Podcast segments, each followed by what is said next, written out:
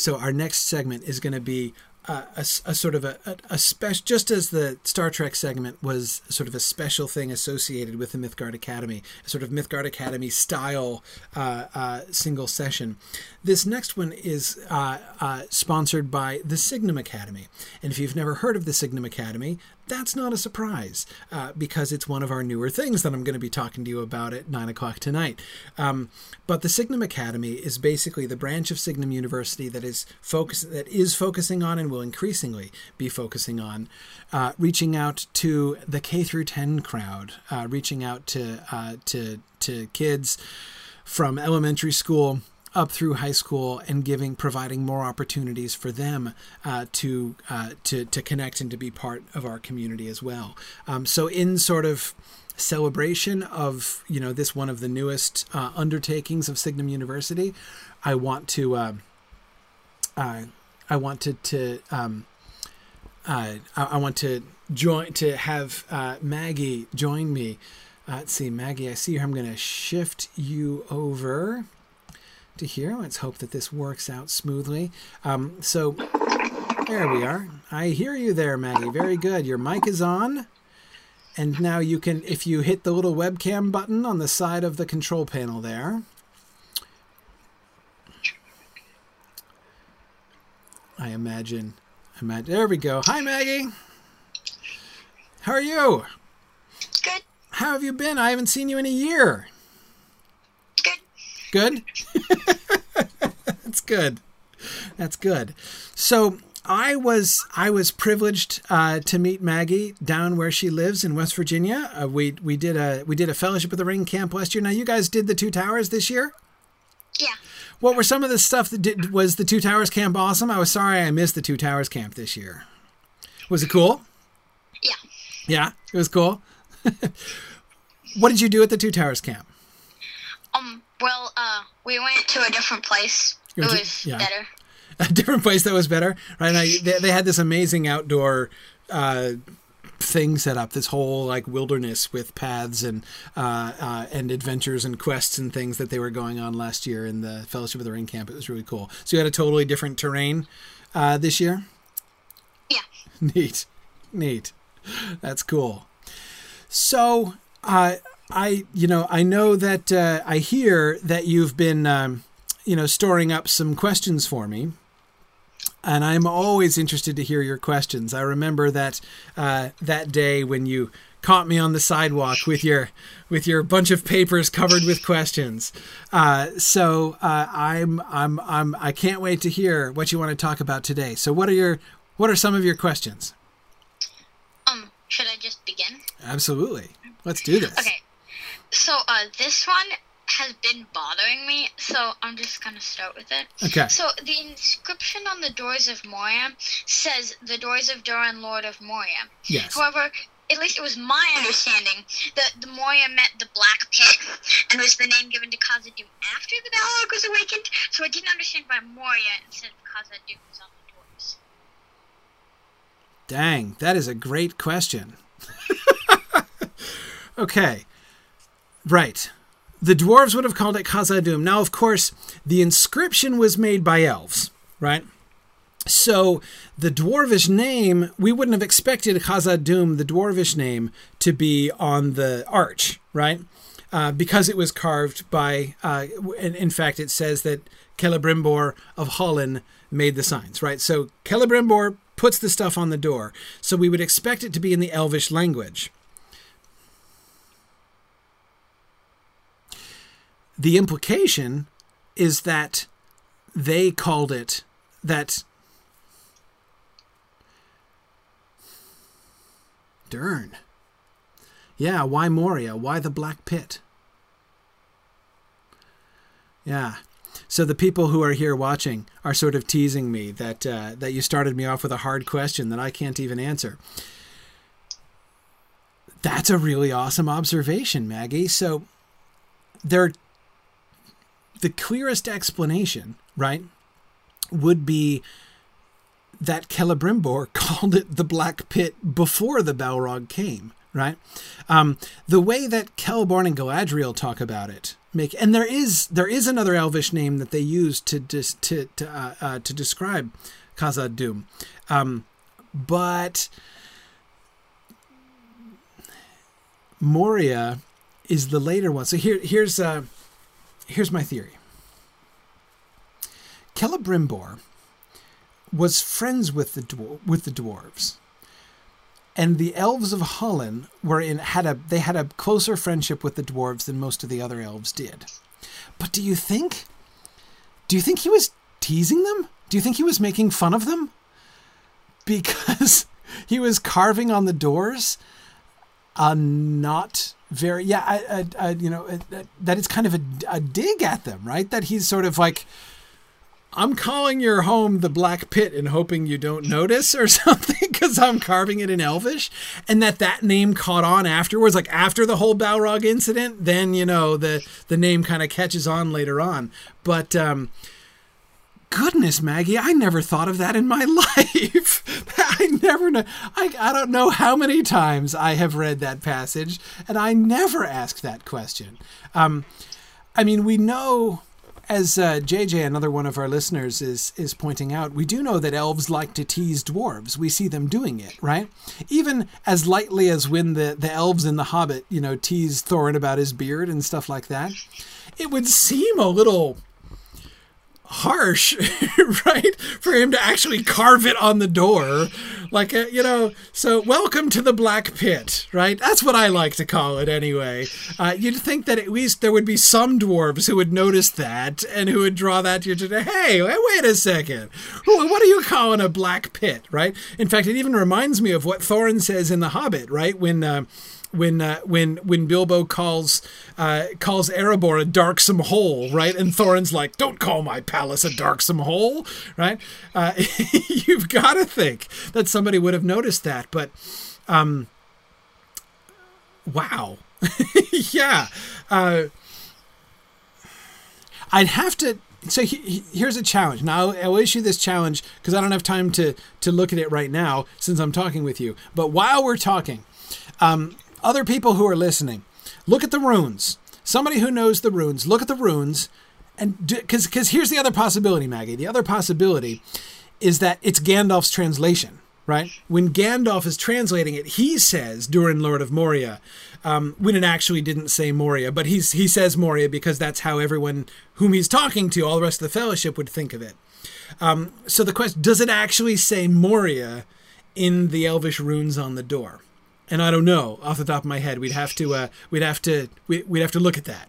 Um, so one of you good people who's watching here today, look it up. If you know if, if, if you know your Elvish runes, look it up and tell me. Does it actually say the word Moria uh, over the gate, or does it uh, or does it say something else in its Gandalf's interpretation?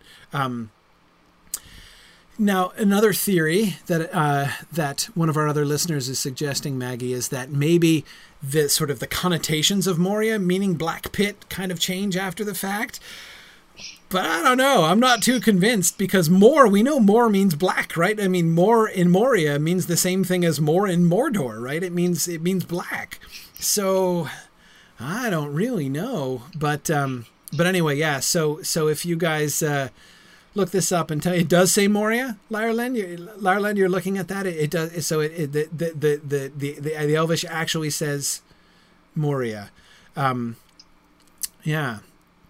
Yeah, yeah. Uh, uh, Kate is wondering: Does was it called the Black Pit before Durin moved in? You know, is that like an old, an old name for it? But I can't think that even the elves had a name for that before Durin moved in, because Durin, you know, Durin the First moved in a heck of a long time ago.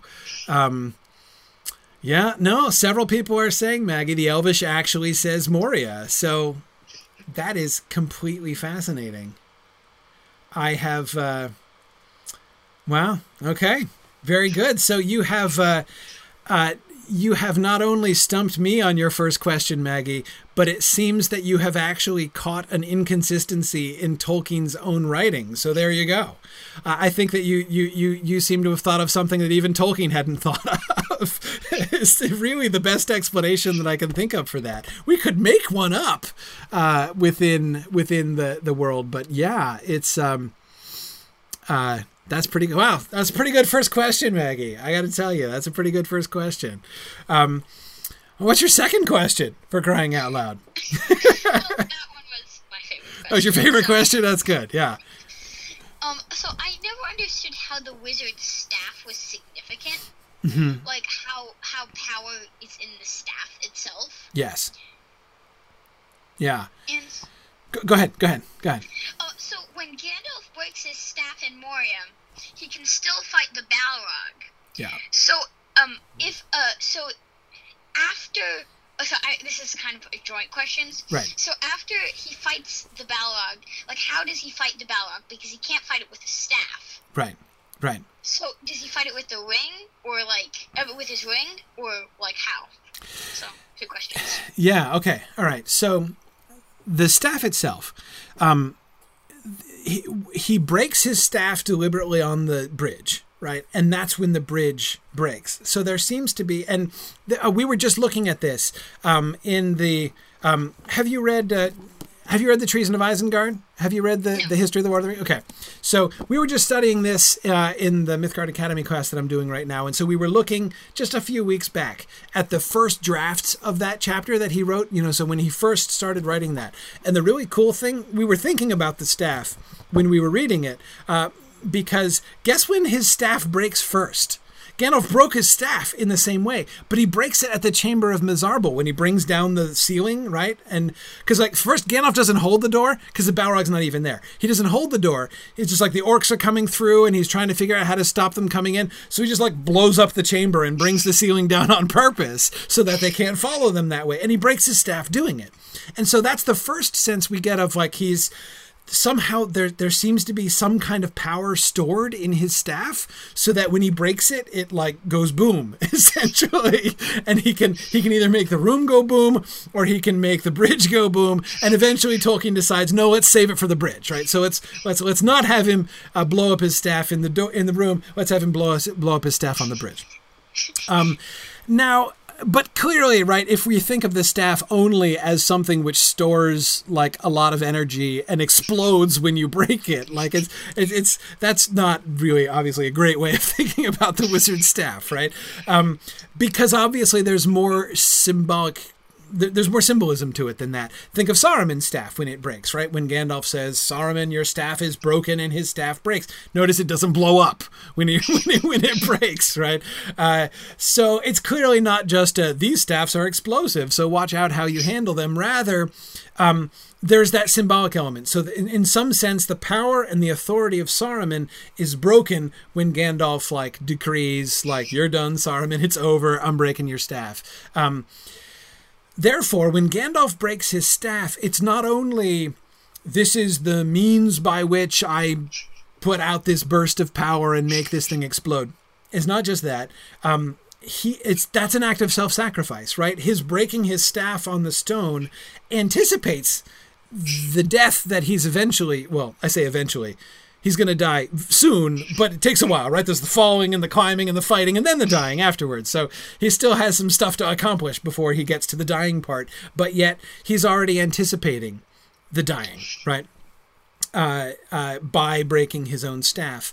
Um, there seems to be, there's a sense in which um, Gandalf seems to be able to sort of think of how tired he is right after he has that kind of tug of war not tug of war it's like a push of war instead of a tug of war right with the balrog at the door um, uh, he comes down he's like you know he, he the word that he uses is spent. I am spent right? Like i was full of power and now i'm out of power right? I've i've gandalf's gandalf's power meter is low at that point. In other words there seems to be a way in which the magic that he does is not just is not just um, the uh, it's not just like a trick that he performs or something that he makes happen it's uh, it's it's part of his own will it's part of his own strength that is going out and that seems to be what's expelled when he breaks his staff um, and so part of him is going out in this destructive and explosive way just as that part of Saruman is kind of cut off, right? When Saruman's staff is broken, he's not able to use his power in the same way. All he has left is his voice. Which is apparently different in some way, though it's never really explained. Now, how does he fight the Balrog afterwards? So, he probably had his sword still because he still has his sword afterwards, right? You know, his sword is not lost because when he comes back from the dead, he's given his sword. Now, like, did somebody fetch his sword for him? I don't know, but he still has his sword in his hand when he falls. So it seems possible that he still has his sword and could fight the Balrog with his sword. Um, it says that he uses fire. It doesn't say what his ring is for, you know?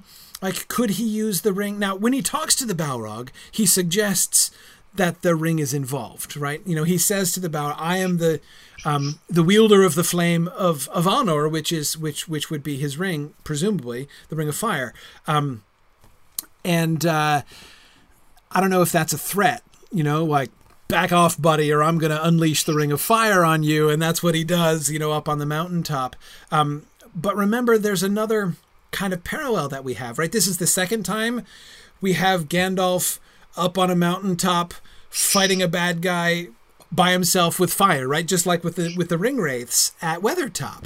Um, except this is a little bit more conclusive than his fight with the ring wraiths at Weathertop. Um, so, I, I, mean, it seems to me a uh, uh, a combination of this of of those you know probably he has his sword and could physically use his sword but that i don't think is the really important thing. It's not like you know the balrog you can easily kill if you just stab him in the right place. You know, if you get like, like somebody who is an even better swordsman than Gandalf would have had an even easier time fighting the Balrog. That's clearly not exactly how it works.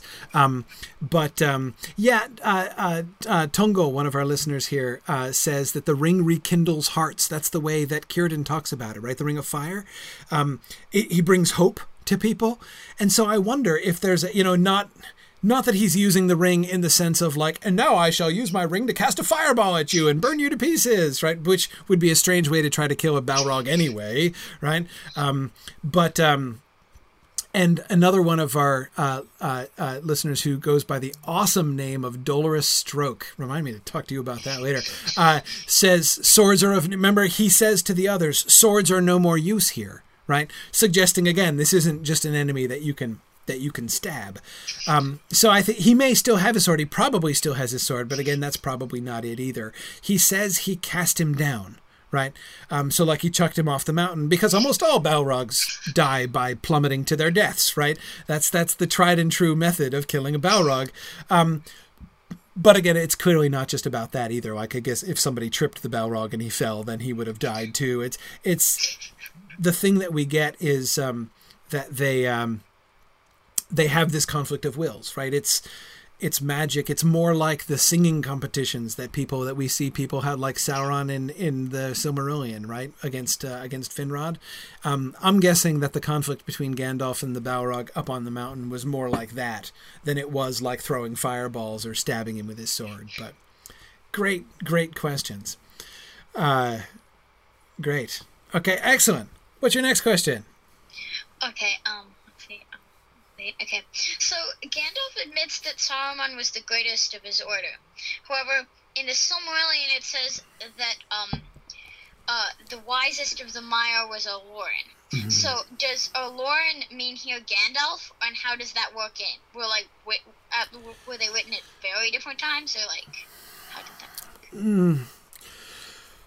Yes, were they written at different times? Yes. Um,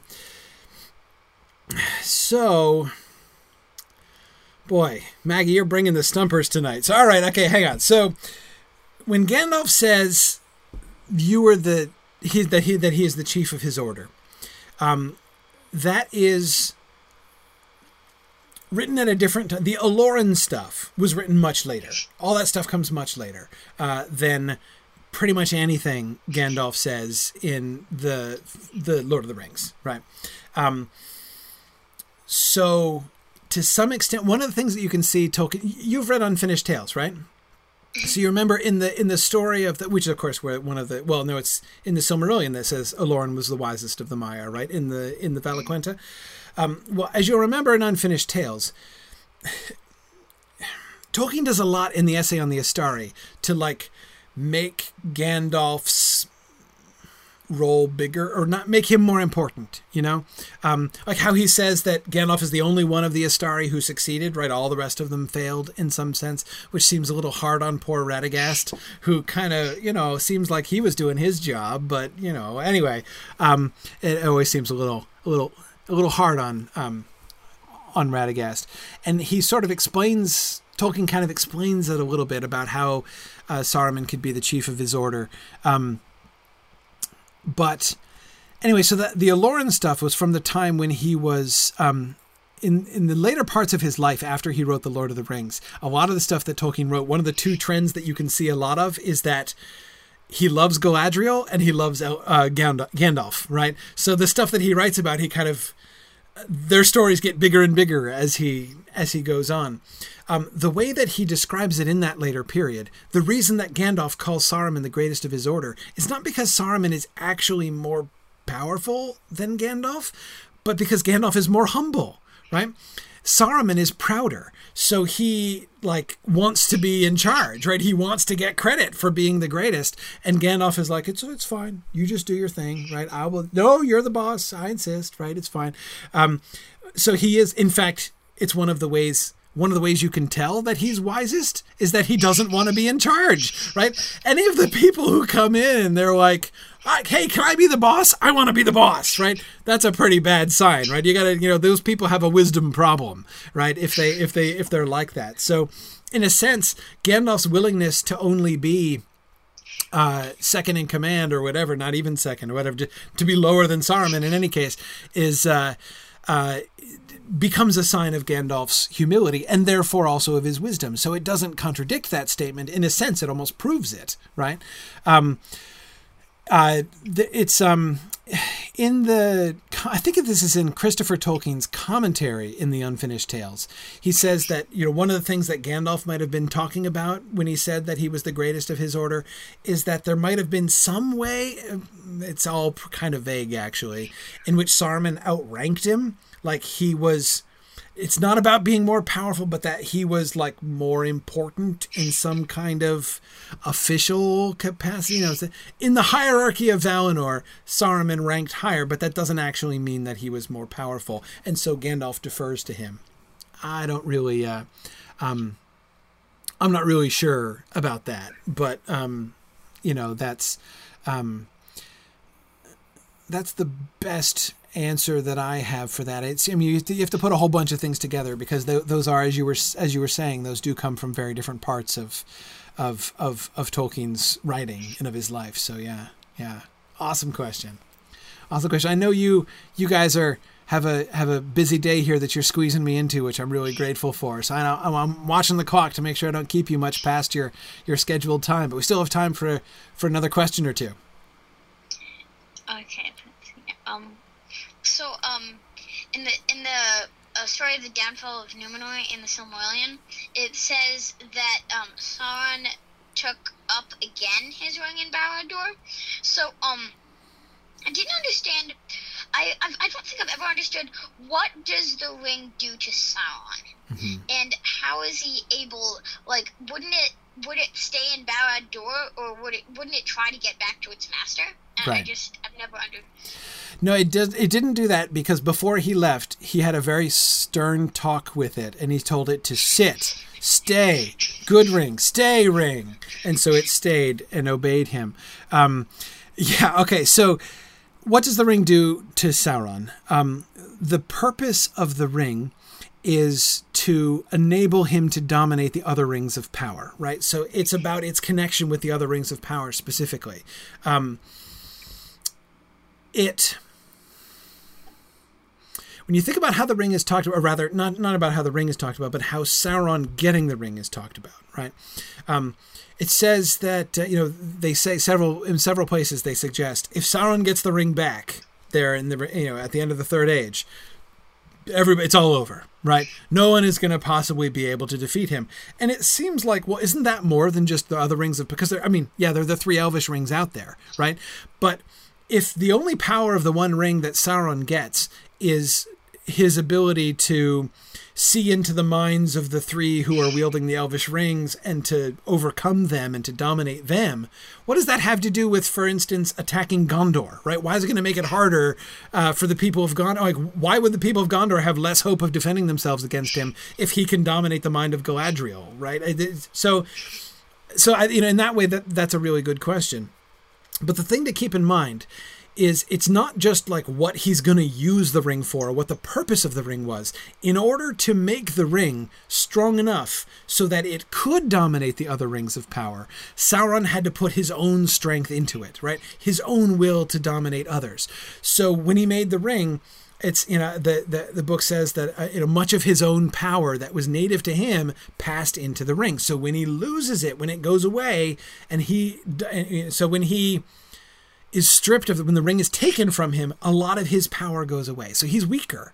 That's why Gondor is going to be in trouble if he gets his ring back. Not because he's going to use the ring against them exactly, but because he will have all of his strength and he's going to be much much harder for them to defeat and so therefore that's why if he gets the ring back there's nobody strong enough anymore in the third age to be able to stand against him in fact the only there are only a few people who could hope to stand against him. And guess who they are? The people with the elven rings. And and he's going to be able to dominate them with the ring of power. So that's why um, his getting the ring back would be a, a complete disaster. So why isn't he weakened in the same way when he sets his ring aside to go to Numenor, right? Now, it's a good thing for him that he did set his ring aside, or else his ring would have fallen into the abyss with Numenor, right? Which would have been inconvenient for him later on. So he leaves his ring behind at Barad-dûr.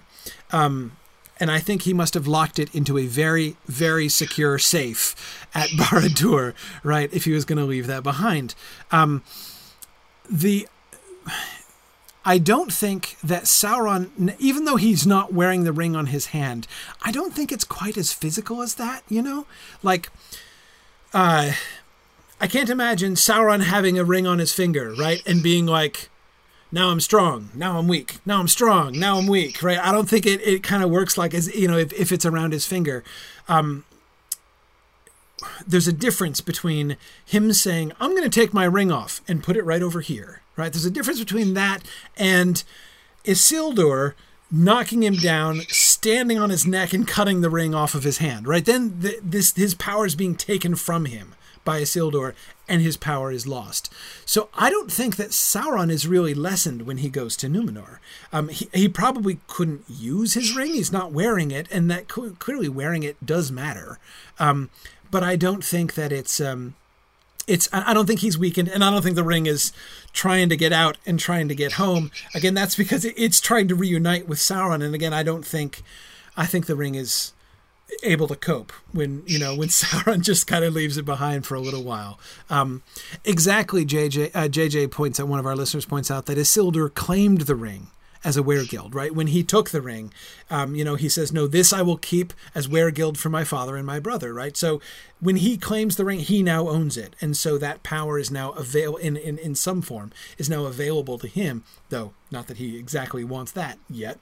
Um, but uh, but yeah, so I, I do think that there's a big difference between the ring being out of Sauron's possession, you know, like with Gollum and the hobbits, versus when it was out of his possession. Well, when it was off his hand, but not really out of his possession uh, in the Second Age at Numenor. Yeah, but uh, yeah, great question. Great question. I think we, time for one more maybe, and then I'll and then I'll I'll let you go. Okay, so um, uh, in also on the Silmarillion, it says that um, uh, they um, the the nine rings, uh, uh when they um, uh, the only um, the, uh, the people wearing them are invisible, yes. except to the person who wore the ruling ring. Right. So, um, uh, talking about uh, so since we're talking about this, I'm gonna I'm gonna ask so um how if if Sauron takes the ring from his hand, can he still see them? Because... Right, right, right. Does this work in the same way as uh, as the yeah? Um, I'm gonna say yes. And uh, by the way, I'm not even sure if that only the one wielding the ring can see them thing necessarily applies to Sauron, right? Because uh, think about what does being invisible with the ring mean, right? Or like you know what is invisibility? It's not just. It's not like some kind of optical illusion, right? Like I'm there, but you can't see me because the ring magically makes like the light bend around me so that you can't see me when I'm there. Um, Tolkien thinks about what invisibility actually means, especially we see that in, in you know at the end of book one, beginning of book two, of, in the Fellowship of the Ring, right? When Frodo is fading, when he's going into the Wraith world with his wound, and and he sees them even when he's not wearing the ring at the ford, right? And he sees Glorfindel, right? Glorfindel exists in both in both you know both places because he's one of the Calaquendi, because he's one of the elves from Valinor. Um, therefore, clearly, people who uh, exist in both worlds, both sort of the spirit world and the physical world can see um, the uh, the ring wraiths. I, I, it's, I, I think it's, I would guess Glorfindel can see them, right? Sauron lives in the spirit world. He's, he's, that's like his native home, right? He, he manifests a physical body, but he's, he's from the spirit world. So I think that he could clearly see them whether he's wearing the ring or not. It's only people like, Frodo and Bilbo, right, or Gollum, who would be in it because normally they can't see that spirit world, but they can when they're wearing the ring because they're in it. Right, that's why they're invisible because they're taken at least partially uh, into the uh, into that that wraith world, that spirit world uh, as well. So. Um, whereas again, you can see that's the big bad sign, right? When Frodo is going towards Rivendell, that he's uh, he's starting to fade. He's starting to slip over into the Wraith world, and because he can see them even even when he's not wearing the ring. So, yeah, awesome. Maggie, you ask the best questions. Like, yeah, I can't believe you stumped me and Tolkien with your first question. That was amazing. Um, uh, thank you so much. So good to talk to you again. I hope to to see you again sometime. It'd be great to be able to make it down there to West Virginia again and hang out with you guys. Uh, and in any case, I hope sometime again you'll come back and uh, and talk with me again and and uh, and and bring some more of your awesome questions. One of these days, uh, Maggie, when we talk together, I'm going to bring a bunch of questions to ask you because that's clearly that's clearly what I need to be doing here. So, uh, uh, thanks very much, everybody. Thanks, Maggie, uh, and I will see you again soon. Bye.